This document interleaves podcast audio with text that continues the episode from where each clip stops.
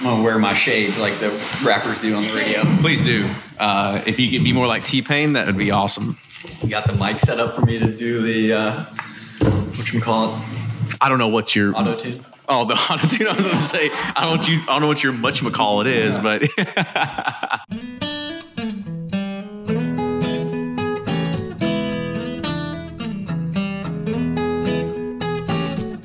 Everyone might remember Bo way back from episode 9 when we interviewed him talking about the Buffalo Trace Barrel Program. And this is going to be an update to see what he's been up to and how he's handing off the reins a little bit. This was recorded on a day when I was actually at Buffalo Trace along with John Johnson of the Wine Rack and Jim MacArthur of Harvest Restaurant here in Louisville picking out a barrel of Buffalo Trace. These bottles will actually be available in about two to three weeks at both locations, so make sure you go and scoop one up. We tried four different barrels that day, and the one we chose had a much more robust, I'd say more like robust profile, rather than the others that seemed almost a little too smooth. So for less than $30, I can guarantee you you're gonna like it. I'll probably put a few up for cost plus shipping offers out there for those that are outside of the city. So make sure you're following us on Facebook, Twitter, and Instagram to see where I'm gonna post it.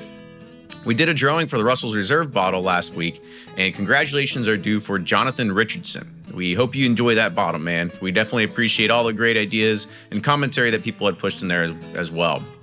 I know I stressed it before, but your monthly contributions through Patreon is what really helps keep this show going.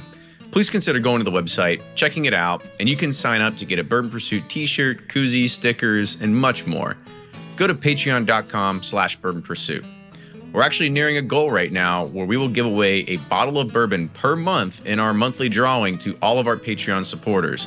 So please go get on that. And with that, enjoy this week's episode. Do you ever pour yourself a bourbon, swirl it around, and then start struggling to come up with tasting notes? And perhaps you're also looking for a good Father's Day gift idea. Well, you can now solve both with a kit from Nose Your Bourbon. And unlike other nosing kits on the market, Nose Your Bourbon kits feature real ingredients for the most authentic aromas. You can smell real Tahitian vanilla bean instead of some synthetic aroma that's just made from chemicals. So head on over to noseyourbourbon.com and enter code BP10 for 10% off your order. From their bar to yours, Chad and Sarah of the popular YouTube channel It's Bourbon Night bring you their favorite at home old fashioned mix with the new Elemental Elixir's Golden Hour Syrup. It's a custom made syrup with notes of bold black tea, warm spices, and orange zest. All you need is your favorite whiskey and ice. No bitters needed. One bottle makes 16 drinks, so that's only $1 a cocktail before you add your own whiskey. They can also be enjoyed in other cocktails or spirits, mocktails, coffee, tea, and anything you can think of. It's crafted locally in Lexington, Kentucky, and you can get your bottle now at whiskeyambitions.com. Ed Bly and Rising Tide Spirits are back again with a new release of Old Stubborn Bourbon. And this release of Old Stubborn is a premium hand marriage of 10, 11, and 12 year cask strength, barely filtered pot still bourbon. It comes in at a staggering 123.8 proof. And the flavoring grain for this one, which the last one was wheated, but this time it's now rye. Rich, sweet, and bold with a long finish that's sure to be another eye opener. You can order online at Seelbach's or thebourbonconcierge.com and you can even purchase in person at Revival Vintage Spirits and even now with very few select stores in Kentucky. You can get it now while you can, but be sure to do it because it's not going to last long. And they're off for another Give 270 2020 Unicorn Raffle. Your $20 ticket gives you not one, but two chances to win from our lineup of 20 Woodford Reserve treasures, including the grand prize, the rarest unicorn yet, the Woodford Reserve Kentucky Derby 150 Baccarat Edition. Only 150 bottles were made and is just like the one the Derby winning owner receives. Quit horsing around and get your $20 tickets now at give270.org. Charitable Gaming License ORG 0002703.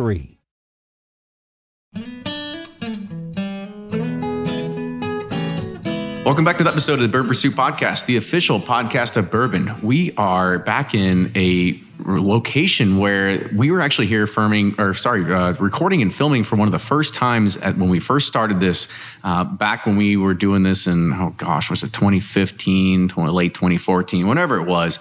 But this is actually a funny episode and a great episode for us because A, I've had the pleasure of uh, dealing with being with our guest all day, doing a, a few different things with uh, tasting bourbon and picking out barrels.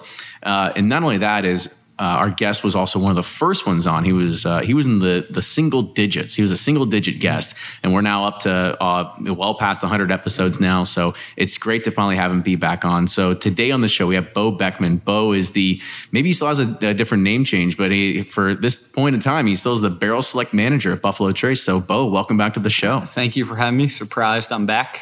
I, I would say suit supervisor. Right? I mean, you know, you, people know you, right? They uh, you're, you're the man that you you got to get in the know with to be able to do anything around here, right? well, uh, I don't know about that, but you know, I can't imagine my first episode was all that fun for you. But hey, we'll see what we can do this time. Because I. I mean, the last time you were on here was episode nine, right? And that was a long, long time ago. So I guess, I mean, that was that was when we first started this, like 2015. So like, what's been happening since then? Like, because we haven't really talked too much since then. A lot. Um, mainly, people are uh, pretty excited about this bourbon stuff. Oh yeah, how weird, right? Yeah, pretty random. Um, so we are really kind of developed our barrel program, and we've hired someone new, Susanna. Mm-hmm. She now runs all the barrel sections at Buffalo Trace allows me to kind of free you up. figure out the vision. You figure out what the vision, the yeah, manager, top, yeah, guy. You figure out where this is going to go, and then somebody somebody takes care of the mundane stuff, which you used to take care of, right? Yeah, I like to kind of picture it. I'm up in the, uh, you know, driving the boat, got all the bells and whistles in front of me, pushing the random buttons, and now we got someone kind of on the deck with the guests to hang out you know, have fun. So has she been doing good so far? Because way better than I was. Well, good because we had an opportunity to, uh, earlier with, with uh, Susanna today to be able to kind of pick a barrel today. So it was uh, it's been good, and, and, honestly, it's it's kind of funny you say that because uh, you've managed to stay off the news radar. It seems like for for a good amount of time. You know, there was a news article with Forbes and you recently, um, and then not only that is uh, our good friend of the show Bourbon Truth even put something out, and they, he was talking about you know we're all the good private barrels, and they said you got to lick somebody's balls around here, and it has to a Bo Beckman's to actually be able to get a good private barrel around here, right? So you're you're definitely somebody that's been recognized at yeah. this point, right? He's a super nice guy. Yeah, I really like him. Well, I, I for getting that kind of that's a compliment, right? that's a compliment come out of him. So I think uh, I think it's well deserved. Yeah, he. Um, was trying to sell barrels of Weller 12 to people and didn't like that we couldn't. Yeah. So apparently we are crazy with how we allocate ever since then. Well, that's typically how anybody's going to. You're not going to please anybody no. or everybody. right? Someone told me that they said, "Let me know when you figure out how to please everyone." I was like, well, "Yeah, it's it's it's that's a that's a fine game and a, and a, line to play, and it's just that's just kind of the way it is, or anything like that." So, um, I, I kind of want to go go go around this because we were uh, I was with the store today and we were doing a barrel pick. Uh, was the wine rack here in Louisville, Kentucky, and we picked a, we picked a barrel Buffalo Trace, and it was fun. And then at the very end, you came in and you said. Um, uh, we can we can you can actually have your barrel or we can go ahead and we can take it and ship off to Mexico. And before anybody had a chance to interrupt you, uh, or they basically you didn't finish your, your your sentence. They said like, nope, we want the barrel. Like, don't you do anything with it. Blah blah blah blah. But I kind of want to know like what well. We all know that things happen after regards with bourbon barrels, whether they they take care of beer, age coffee beans. But you said I'm going to ship it off to Mexico. So kind of kind of tell me about what you were thinking there. Yeah. So what's kind of uh, cool about bourbon, but also sad in a sense, is when in the barrel program, when you're tasting single barrels every day, and a lot of them are coming from the same warehouse with the same exact recipe, the only way to distinguish between them is the barrel itself. And so you'll hear Harlan say this that you know the barrel itself has 50, 60% of the flavor. It's hard to quantify that, but a lot of it has to do with the barrel. So it's sad with bourbon when you pick this unbelievable barrel that, you know, obviously impacted the whiskey in a great way and now you're just saying we're going to bottle it and be done with that barrel. We're going to retire that barrel. Mm-hmm. Well, we have a barrel program where we sell Corazon tequila. And so the thought process is well, if you're age, you know, pretty much all these other spirits are using used barrels, used bourbon barrels to age their spirits. So it's thought process is well, if customer picks a barrel of say Buffalo Trace, when we're done with it, we bottle the barrel. We usually ship them the bottles in the empty barrel but now, instead of putting that barrel into retirement, we can send it to Mexico, at, to Casa San Matías, that's our distiller there. And the customer can say, I want you to age this up to a repo or a añejo, mm-hmm. which is basically, you know, 10 months for a Repo, 16 months for Añejo. And then when it's ready, we'll bottle it and send them an empty barrel and the bottles back. So now they have bottles of Buffalo Trace, bottles of Corazon tequila, all from the same barrel. So it kind of tells the story like, hey, you know, we handpicked this barrel, it's great. Barrel aged tequila is also great. So it kind of connects those two. Um, just something fun to do. You know? So I guess uh, how often do you see that happen? Because today, like they didn't even let you finish your sentence, and they're like, "Nope, nope, we want the barrel. Like, don't do anything with it." I don't know if they were going to do. Uh, it was actually kind of funny. We we had a, a restaurant that was with us today doing uh, was Harvest in Louisville, and they were like, "Oh, we we actually do um, barrel barrel aged sauerkraut, and they do a few different things." But I mean, how often do people are just like, "Okay, Bo, like maybe we'll give this whole uh, tequila thing a shot." Yeah, so it's not really uh, letting us doing it. We're just throwing that option out there to them because what happens is if you don't offer that to everyone, then the people that do do it when they get the bottles, then that guy comes to you and says, "Why didn't you offer that to us? Why do they get this something special?" Right. And I'm saying, "Well, we offer it to you." Mm-hmm. So, you know, it it's going to gain a lot of traction. It already has. Um, it's just it's a little bit of a logistical nightmare that we're trying to uh, figure out. So we're kind of year one groundworks with it. Mm-hmm. So you know, we've sent barrels down there, but they're not going to be ready for 10, 16 months. So you'll probably, you know, start seeing a lot of these things coming back. So we're calling it the barrel boomerang. Okay, so, they haven't come back yet. There you so go, barrel back, boomerang hashtag no. trademark that. You know, and with Sazerac, we're buying. You know, we have distillers all around the world, and so you know, picture a long term, fifty years from now, it'd be great if you can fly around the world, pick barrels from all these distilleries, but maybe you're sending your barrel the, the same the exact one everywhere, yeah. right? Yeah, and you get to write your name every single time it goes to some other uh-huh. place, right? Yeah. So maybe me and Kenny are doing this, and you know, cognac one day. Oh gosh, if I get into cognac, then I don't know what's going to happen, right? I mean, who knows? Well, you guys, you guys, any rum? Are you guys doing rum yet? I mean, because that seems to be like the next big thing for a lot of a lot of bourbon drinkers. Yeah, we're developing a rum, rum portfolio. Mm-hmm. Um, we don't have anything right now readily available to put in a barrel program. I do think that's really if you can age something in a barrel, I want it in our barrel program eventually. Right. You know, I mean, right now you got you got bourbon, tequila, and vodka, right? So it's well, no vodka. We have well, yeah, weekly, right? And then we well, not in a barrel. Program. Not in a barrel, yeah, yeah. yeah. Uh, in the barrel program, we have Canadian whiskey, and added a bunch of scotches. Okay. So, bourbon. So it's frustrating because people, you know, log into that single barrel select website and they click, oh yeah, I'm here I want to buy bourbon, and then nothing's available. Mm-hmm. Well, it's typical, right? Yeah. I mean, let's talk about that that bourbon barrel website for, or so the single barrel select website because I know I've I, I think we talked about it last time we had you on here because that was kind of when it started getting launched up uh, around that time, and it was a way for people to kind of go in and like they can get in the queue or whatever it is. But now it's like you have to get on like a December thirty first or January first or whenever it is to be able to figure out like when you can get in for like the next six months, right? Is it still like that backed up? Yeah. So really, it's just I haven't figured out a better way to do it. Mm-hmm. And ultimately, what happens is I'll get, you know, several inquiries a day. I can tell you, do a better job. You say, who's, who's going to line my pockets? More, right? yeah. yeah. So send me a few extra five thousand dollars in a cash envelope. Yeah, then, yeah, it's then I'm out of here. Yeah. so you know, I have inquiries every day from groups that want to buy barrels, and they're asking, you know, what's the roadmap? How can I get to do it? And so throughout the year, some would say, well, is there a waiting list for this? I'm like, I would love to have a waiting list, but at the end of this year, let's say I have a barrel, one barrel of Weller I can sell to a consumer, and I have a thousand person waiting list on it. Is that really a good process? I mean, a 1000 mm-hmm. year waiting list. So the thought with the whole, you know, get to the website on December 4th is basically that's the date, by the way. It's December 4th. Now, now every retailer out there yeah. knows when to do it. Okay. It's the same way, you know, concerts are handled. If we have something that everybody wants to go to and there's not enough tickets, then it's first come, first serve. So on December 4th at midnight, there's basically a little switch I'm going to flick that will make Buffalo Trace and 1792 available to the consumers that mm-hmm. have signed up for single barrel select. So in years past, I think like three years ago, I sold through the allocation after like eight months, you know, and then last year or two years ago, it was like six months. Then last year, it was like three months. And then this year, it was a day. So holy smokes, a day, just like that. I mean, and I, again, that I is the I missed consumer allocation, which yeah. there's not a lot of barrels there. You know, most of these are going to the trade. Mm-hmm. Um, so it's just a, a, lot more people fighting for the same barrels. Right. But everyone has a crack at it. There's no, you know, hey, you're a friend, you're not. You know, it's everyone's got a fair shot. They just need to make better friends in the IT industry that know how to like automate and be able to quickly log in and like just kind of like yeah, it's only a matter of time before we get hacked. I'm yeah, sure. throw 90 servers in AWS at it or something like that, right? And they can figure it out at some point. That's what it's, it's a bit overwhelming because you know at midnight on December fourth, all of these I'm going to get all these notifications. So and so is placing an order. So and so is placing an order, and I start worrying like, are they in cahoots? Are these friends? Does it matter to me? Should it matter to me? Right. You know. And, and I guess that's a that's a kind of a good thing. uh, You know, are they in cahoots? Because today was a, a collaboration between a liquor store and a, and a restaurant. I mean, do you see a lot of that kind of collaboration happening with the barrel selects of people saying like either we'll bring in different groups or multiple stores or whatever it is,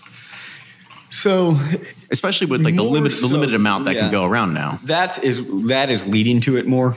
So historically, it didn't really make sense to split barrels up like that because it kind of defeats the purpose of buying your own barrel. But now, where you have two accounts that are dying to get a barrel, but we don't have enough, then it's like, okay, well, maybe splitting it with them, you know, makes sense. Now, that is up to the account. So t- uh, today, I guess basically, you know, was Wine Rack and Harvest. So Wine Rack had to say, yeah, I'd like to split, you know, give a couple cases to Harvest, let them, you know, split this barrel with us. But ultimately, the wholesaler is the one that has to go through Figure out all that all that it's nonsense. a challenge for Yeah. the wholesaler. Um, but for us, you know, I think it's cool kind of, uh, you know, partnership with if you go into Harvest and you order a Buffalo Trace and you love it, like, man, this is great Buffalo Trace. I'm like, yeah, we picked that. Now you can go buy it at Wine Rack. So kind of, you know, it's a cool little ecosystem. It's a partnership there. Yeah. Definitely.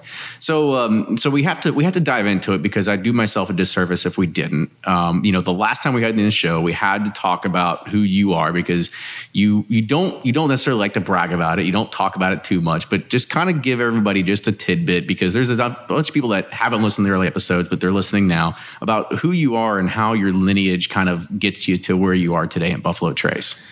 So, yeah, I don't really like talk about it a whole lot. You don't advertise one of- well, yeah, it's one of those things that you, you, when you bring it up, it's the delivery of the message is really kind of key with that. It's if you start, hey, well, nice to meet you. My name is Bo Beckman. I'm in a descendant of E.H. Taylor. Oh, cool, buddy. You Yeah. know? but when people ask about it, if there's a, if it naturally comes up, then yeah, I think it's fine to talk about. Um, so my grandfather is E.H. Taylor Hay Jr.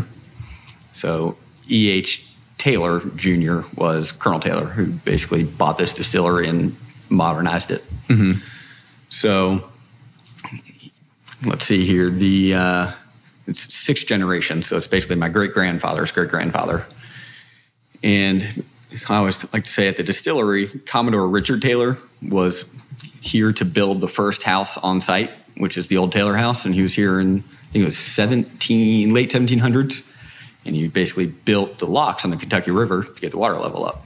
Well, then hundred years later is when Colonel Taylor came in and bought what was mom and pop distillery, modernized it, kind of turned big bourbon from or bourbon from mom and pop to modern bourbon industry. What do you mean by modernizing? Like, what, what were they doing? Because I'm pretty sure they weren't sitting there putting in uh, automated control computer systems to be able to do a lot of stuff we see today. Like, what do you what do you mean in, in so, their terms of you know, modernization? he basically switched from wooden fermentation tanks to copper line fermentation tanks. He switched from pot stills to column stills. You know, he basically, you know, grew the industry.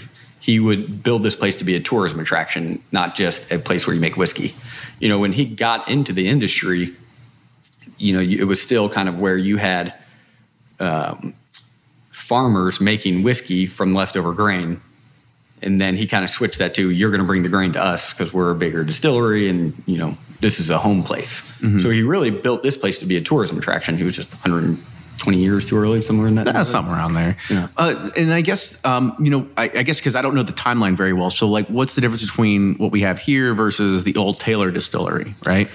yeah so the old taylor distillery you actually we have the we just uncovered the kind of the remnants of it i guess Bourbon Pompeii. six, yeah to eight months ago somewhere in there so yeah bourbon pompeii because that's what it looks like it just looks like you know the stuff that was uncovered that no one knew was there um, and so there's some old basically these old fermentation tanks that looked like big brick squares. Mm-hmm. And then we found old copper lining in them.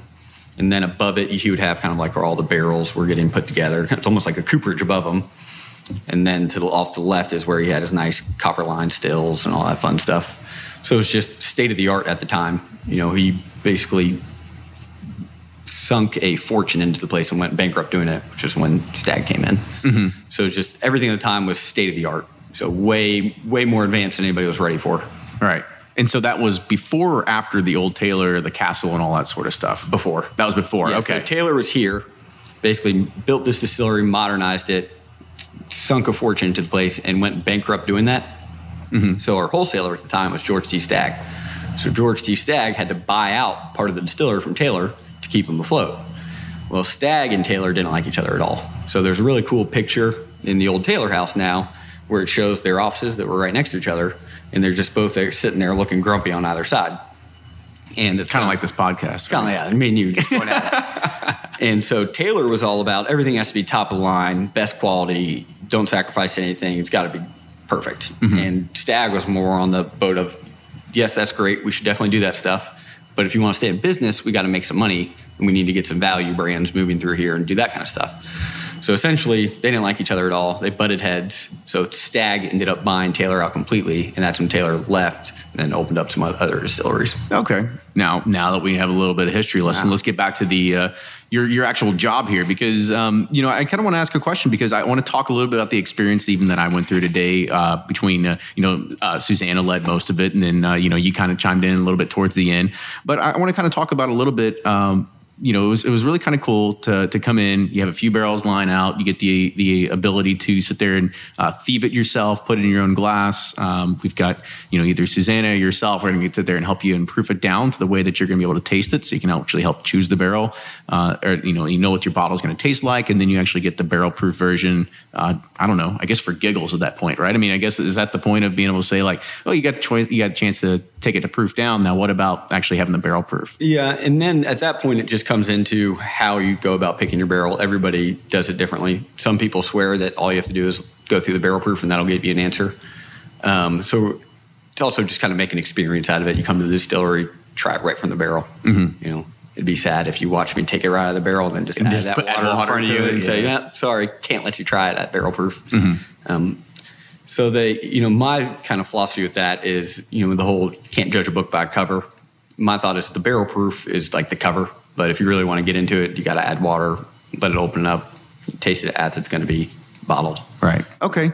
Uh, and I guess another question about let's talk about like uh, the the amount of barrels, right? Because I've been to some barrel selections and they roll out twelve barrels for you. Uh, today we had four. Um, you know, is that just a, a a part of just the process of whether we have mature whiskey, whether these are the ones that pass the taste panel test? Like, w- what goes into actually having to say like you get three barrels to choose from, you get five barrels to choose from, so Yeah. on and so forth. So that comes up a lot. And I think it's hard for me to speak for other distillers' processes. This is just what my guess would be on why they roll out more than we do.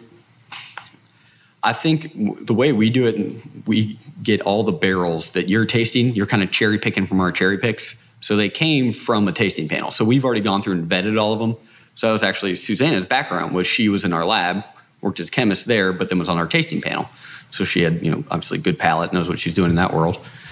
So when we are tasting barrels, we've already gone through those. We've already tasted them. To these are the ones that we deem, you know, good for barrel program. I think when you're going through with other distilleries, they might not have done that yet. You might be tasting those 12 barrels with them for the first time, which is cool, another experience in itself. But that's why you're tasting more because you might come across a couple duds when you're doing that. Mm-hmm. So, or it could be they just said, "Hey, we roll out 12 barrels because we're okay tasting that." Right. You know, but if you're tasting at They might fit the flavor profile. They might not. It Yeah. doesn't really matter, right? Yeah. You can you can barrel however you want, right? Yeah. I mean, I can't tell you how many times I've heard where, you know, they talk about doing a tasting at Wild Turkey with Eddie. And it's like, yeah, Eddie and I went through like 20 barrels. And I was like, yeah, that'd be awesome. That's awesome that Eddie can, you know, take the time to do all that kind of stuff. I mean, that's a huge time commitment, too. Right. You know, so really, it's just, I think it's different strokes for different distilleries. I've never had a customer that, well, there was one that might have been mentioned already that didn't like what we rolled out. You know, they, they didn't say, oh, these are bad, give me something different. Right. You know, And what do you do when that something like that happens? You say like, well, try again tomorrow. Like, my what do, what do you do? with that is, if you don't like any of these, you just don't really like that brand. So why are you picking a barrel of it? Mm-hmm. You know. Um, so you know, if we can get other barrels rolled out to taste, we'll do that. But I really that has happened with one person since I've been here in 6 years. Mm-hmm. You know, which has never been an issue. There's definitely concerns going into the tasting. Um, and then people will taste and be like, all right, this is great. Like, Right. Like today, you said if you take barrel four from me, you're going to kill me. Yeah, that's what because it was funny because we had we had choice of four barrels. I mean, I tasted three of them. They all tasted. uh, The first three were kind of like, ah, you know, like at least two of them were for where they just fell flat for me. But like the fourth one, I mean, it was just completely different. Had spicy notes, had uh, almost like a coffee taste at the end of it, and uh, it was completely different from the other ones. And and that's when you rolled in, and I was about to say, I was like, Bo, if you slap a sticker on here and be like, oh, there's a sorry, we forgot to pull this one out from the last the last one, right? Like I would I was gonna punch you. Like that's what it was gonna come down to, right? And passionate. And then there might be someone that was there today that was just as passionate about barrel 3 Mm-hmm. So it's really, it's very subjective. It's what you like. The other challenge too is kind of rule of thumb is when you're tasting above 70 proof, you're going to burn out your palate. So if you're tasting 20 barrels and you're tasting barrel proof and 90 proof barrel and 100, you're going to burn out your palate. So by the time you're at the 20th barrel, like, are, are you there to pick a good barrel or are you there just to have a good time? Oh yeah, I, Both. I'm I mean, with you. yeah. I mean, that's what I've I've done some at Wild Turkey, as you mentioned, and we've every time we do it, it's it's up to like 12 barrels every single time. And after the sixth or seventh one, I'm just like, oh, screw it. At this point, I'm just gonna have fun, right? Because I'm Yeah, I'm it's an awesome experience well, I'm starting I'm starting to lose track of like what I'm supposed to be here for, right? But it's still fun nonetheless. Right? Yeah.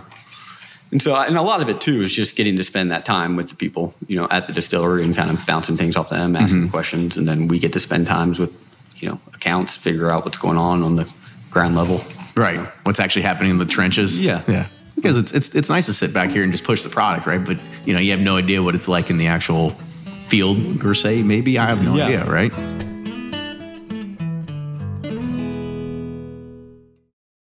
If you're anything like me, then you can't get enough about bourbon. And that's why I'm a subscriber to Bourbon Plus magazine. Bourbon Plus is a quarterly publication that tells the stories from the heart of bourbon the farmers who grow the grain, the distillers who labor over the process, and the people like you and me who raise their glasses to celebrate it all. Subscribe to Bourbon Plus magazine today at bourbonplus.com, that's P L U S.com, and use code PURSUIT at checkout for $5 off your subscription. Shopify's already taken the cash register online, helping millions sell billions around the world. But did you know that Shopify can do the same thing at your retail store? Give your point of sale system a serious upgrade with Shopify. Shopify's point of sale is your command center for your retail store. From accepting payments to managing inventory, Shopify has everything you need to sell in person. And with Shopify, you get a powerhouse selling partner that effortlessly unites your in person and online sales into one source of truth. Track every sale across your business in one place and know exactly what's in stock. Connect with customers in line and online. Shopify helps you drive store traffic with plug and play tools built for marketing campaigns, from TikTok to Instagram and beyond. And get hardware that fits your business. Take payments by smartphone. Transform your tablet into a point of sale system or use Shopify's point of sale Go mobile device for a battle tested solution. Plus, Shopify's award winning 24 7 help is there to support your success every step of the way. Do retail right with Shopify. Sign up for a $1 per month trial period at shopify.com slash bourbon, all lowercase, and go to shopify.com slash bourbon to take your retail business to the next level today. Shopify.com slash bourbon.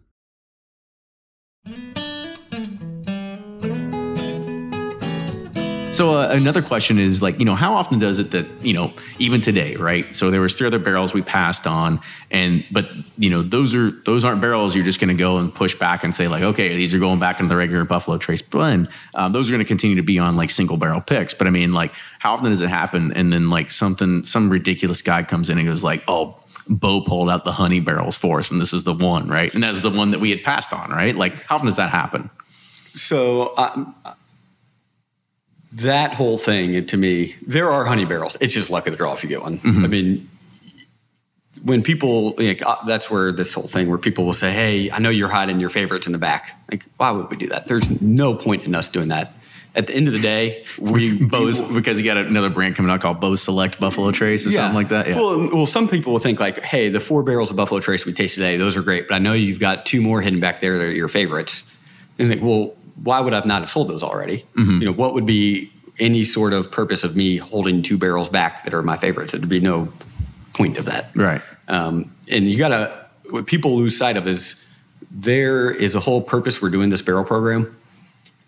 And at the end of the day, you know, it costs us a lot more to make single barrel Buffalo Trace than it does everyday Buffalo Trace.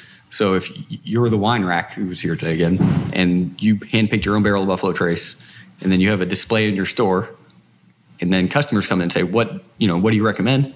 And they recommend that bottle of Buffalo Trace. Customer opens it. If it's not good, we've just wasted everything. Mm-hmm. Everything we did up to that point was a waste of time.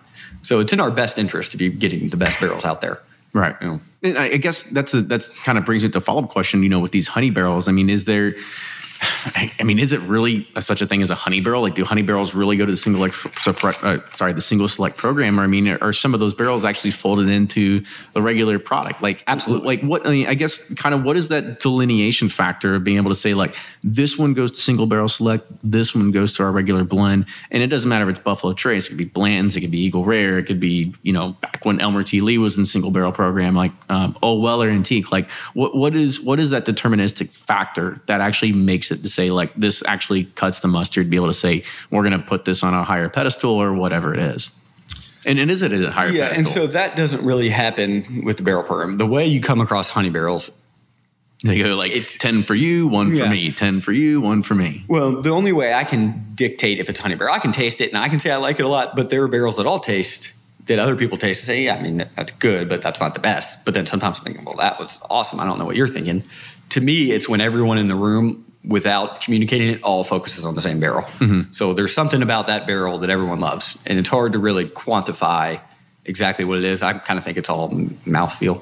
But um, so, you know, if there were let's say there's a hundred barrels we made in 2008 you know we might sample 20 of those taste them and then of those 20 we'll bring the ones into the barrel program that we deemed worthy but there's still 80 that we didn't even taste that are going to the regular product mm-hmm. and amongst that 80 there's going to be plenty of great barrels in it so you know when people think oh they're taking all the honey barrels out for the barrel program and not going to stock I mean, no it doesn't work like that Doesn't work like that. No. So I mean, is there? I mean, is there something that that does say like we're we're going to choose these ones to go for here? I mean, it, it, does the tasting panel actually come to an agreement with it, or yeah, the tasting panel. So that's the beauty of our tasting panel is they don't have to agree. If one person doesn't like it, it's out. Mm-hmm. So if this morning on the tasting panel, if there were 20 barrel samples of Buffalo Trace, and you know maybe Susanna, who's still on the tasting panel, went in there and tasted through them. If there's one barrel she deems off profile,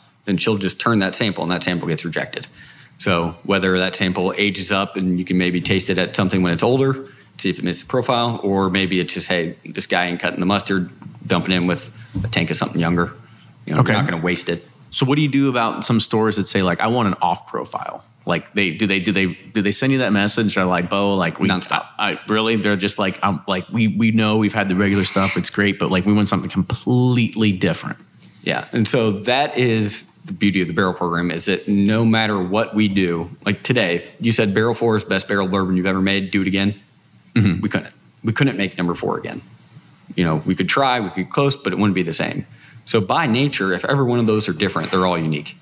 You know, and there's only the barrel you pick is going to yield 200 bottles, and when those are gone, they're gone.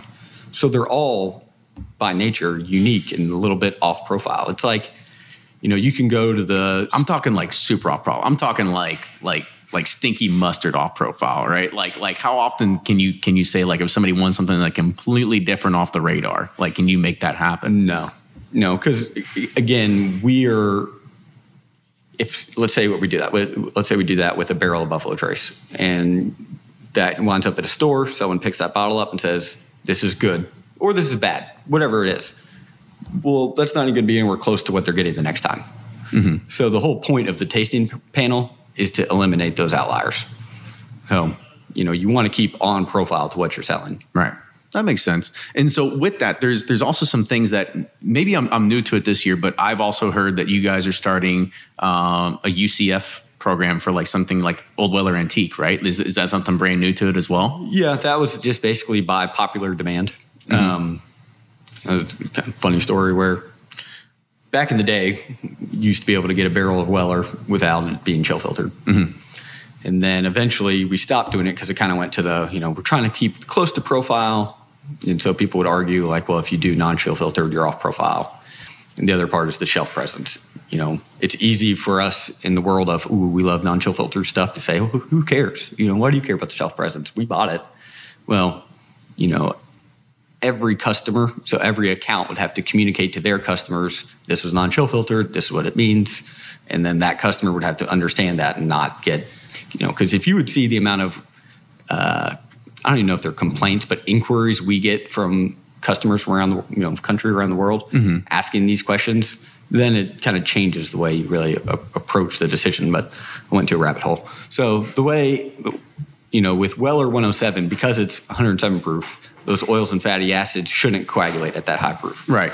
So we've been given the go ahead in the barrel program by request only. You can have your barrel be non chill filtered. For a while, I was able to get it done only for bars and then groups where they were buying a barrel from, like, you know, say uh, one of these whiskey groups is getting an allocation from Some their store, retailer, yeah, yeah, and they're saying, hey, it's never going to hit the shelves. Right. So for a while, we were able to get that done. But then we would get emails from retailers saying, "Hey, that's not fair to us. You know, we can communicate all this to our customers too." And it actually, you know, went right to Mark Brown, and he said, "Yeah, I agree." And we're on the same team. So now, by request, you can get Weller non-chill filtered. So I guess um, for anybody that's new that's listening to this, give them an idea of if you're if you're asking for something non-chill filtered, like what's that mean? Like what's that mean in the fishing process? What's that mean for the taste of the, the bourbon? What's it mean for um, if you freeze it and it looks cloudy? Like what like what does it really mean? Like Yeah. So the whole thing with chill filtering, and uh, my opinion is the jury's still out here. I don't know if it's one of those things when someone picks up a bottle and they know, ooh, this was non-chill filtered, and then they're thinking, oh, this is going to be better because it's non-chill filtered, and then you take a drink. How great is that? It was non-chill filtered. It's the best. So I'm still kind of of the opinion it's it's still jury's out on if it's better or not. You know, it's unique, so people automatically assume unique is better. But really, what it is is when you dump a barrel of bourbon out, you have all these oils, fatty acids in there.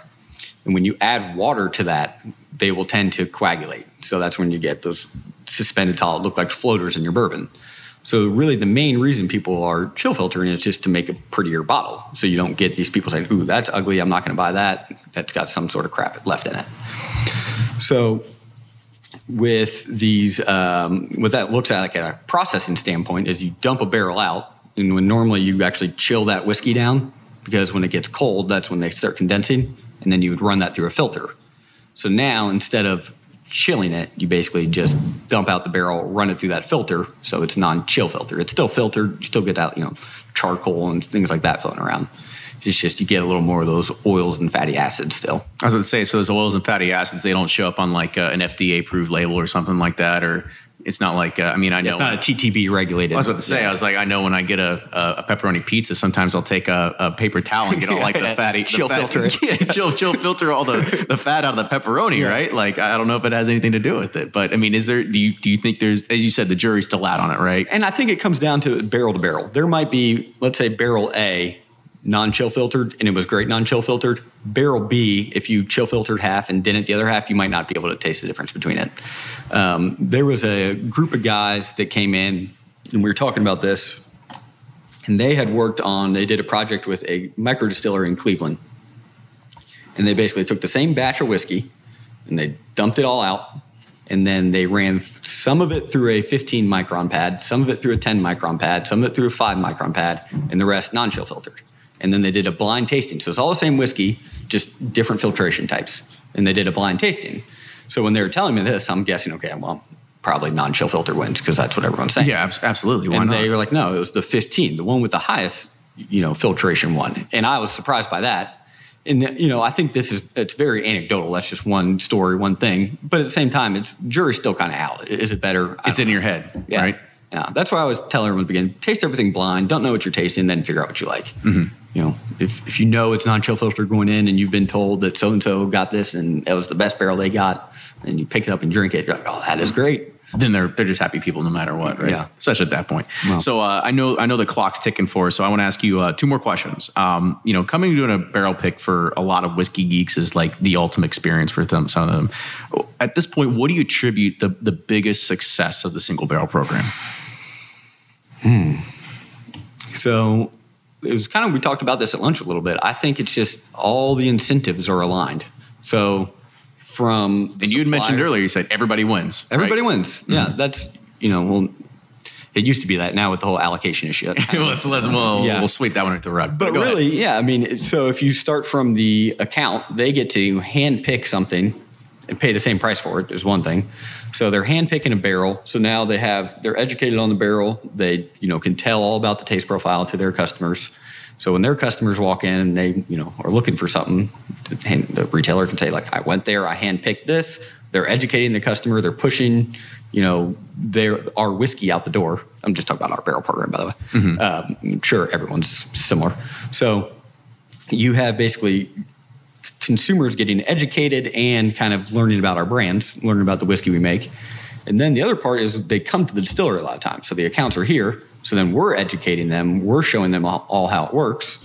And basically, you know, they get to pick great barrels, they're selling it all, they get to put their name on it. And at the same time, they're pushing our product. Hey, this is our hand-picked barrel of Buffalo Trace.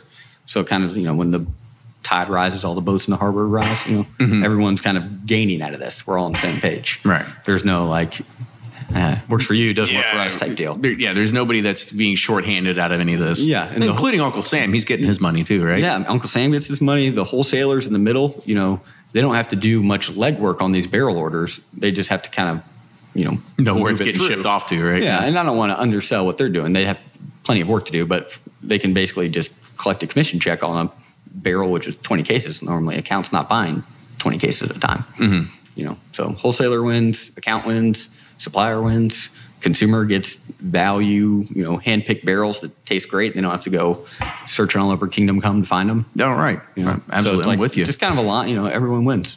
So, uh, you know, we talked about December 4th as the day that um, every liquor store should have ingrained in their memory or well, their not liquor stores. or, December 4th just for consumers. For consumers. Yeah, liquor stores have to go through their own. Okay, own, so okay, so let's yeah. rewind back. So me and a consumer, like I can, yeah, I can sign up. Bourbon groups, yes, you oh, can sign Jesus, up. We shouldn't have put that out there. Yeah. Okay. Well, that's who we want. You know, that's who we built the website for. Just as soon as we were done, allocations. All right. Well, yeah. all right. Now, now I know what to do. Now we we just ruined it for the entire bourbon industry. Yeah. Um, so let's talk about some of the stores, right? Because now we we recognize that there are ables for for individuals, and not only that, um, mm-hmm. those individuals that want to go and buy a barrel. I mean, we're talking upwards of like ten thousand dollars for this barrel, right? Like, what are we talking? Um, so really, pricing is always kind of you know touchy, just because it's very variable. Yeah, because I mean, but I want a I want a 15 year old Van Winkle single barrel. You know, you can make that happen, right? Yeah, keep waiting. Okay. um, look, Buffalo Trace. So a Buffalo yeah. Trace retails for around 25 bucks a bottle. Uh-huh. It yields about 200 bottles. So it's just 25 times 200 plus sales tax. Okay. So you're there's not a set cost per barrel. It's you're only buying the bottles that came out of it.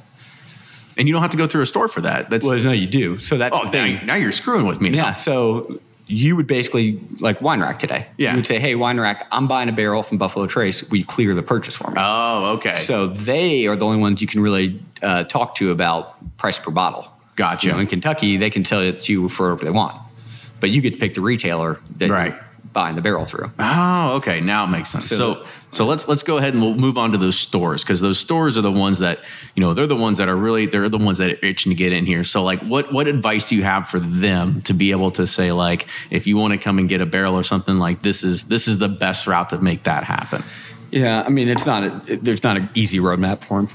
I mean, because it, it, seems like today, like just the barrel select program in general, doesn't matter where you go. Like those are those are the ones that, that really consumers are going afterward after, after for because the the the limited releases like those are just getting too hard to come by now and but the the single barrels like you know let's you know a store that will only get five bottles of something that's very limited they'll get you know 200 bottles of something that is a single barrel so yeah. uh, the love can get spread around a lot more especially at a single location um, so i mean what, what, do you what do you kind of picture as a way to those kind of stores to be able to build those sorts of business relationships with? yes and so just in our world so i can speak from sazerac it's hard to say how with other distillers uh, ours the barrels are allocated allocated.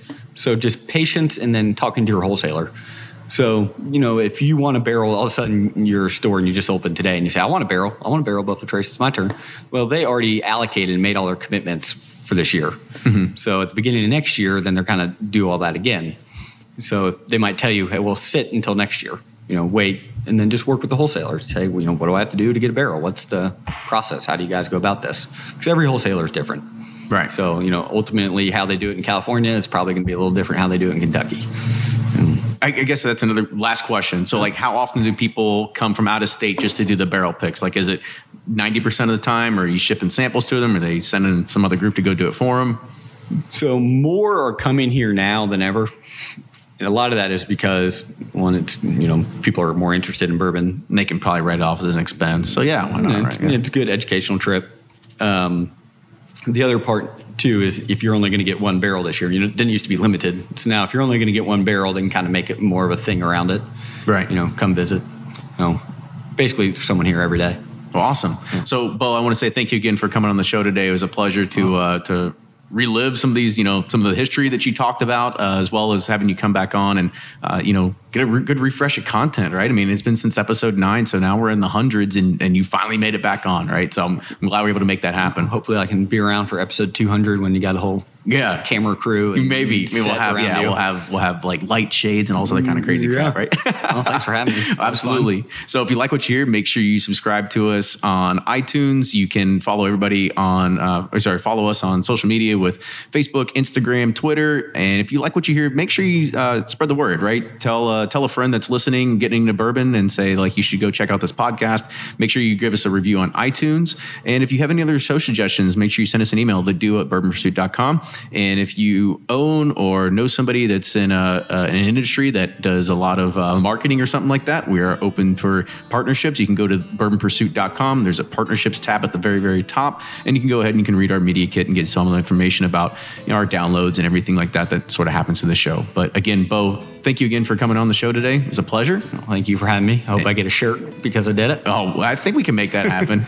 and uh, we'll see you all next week.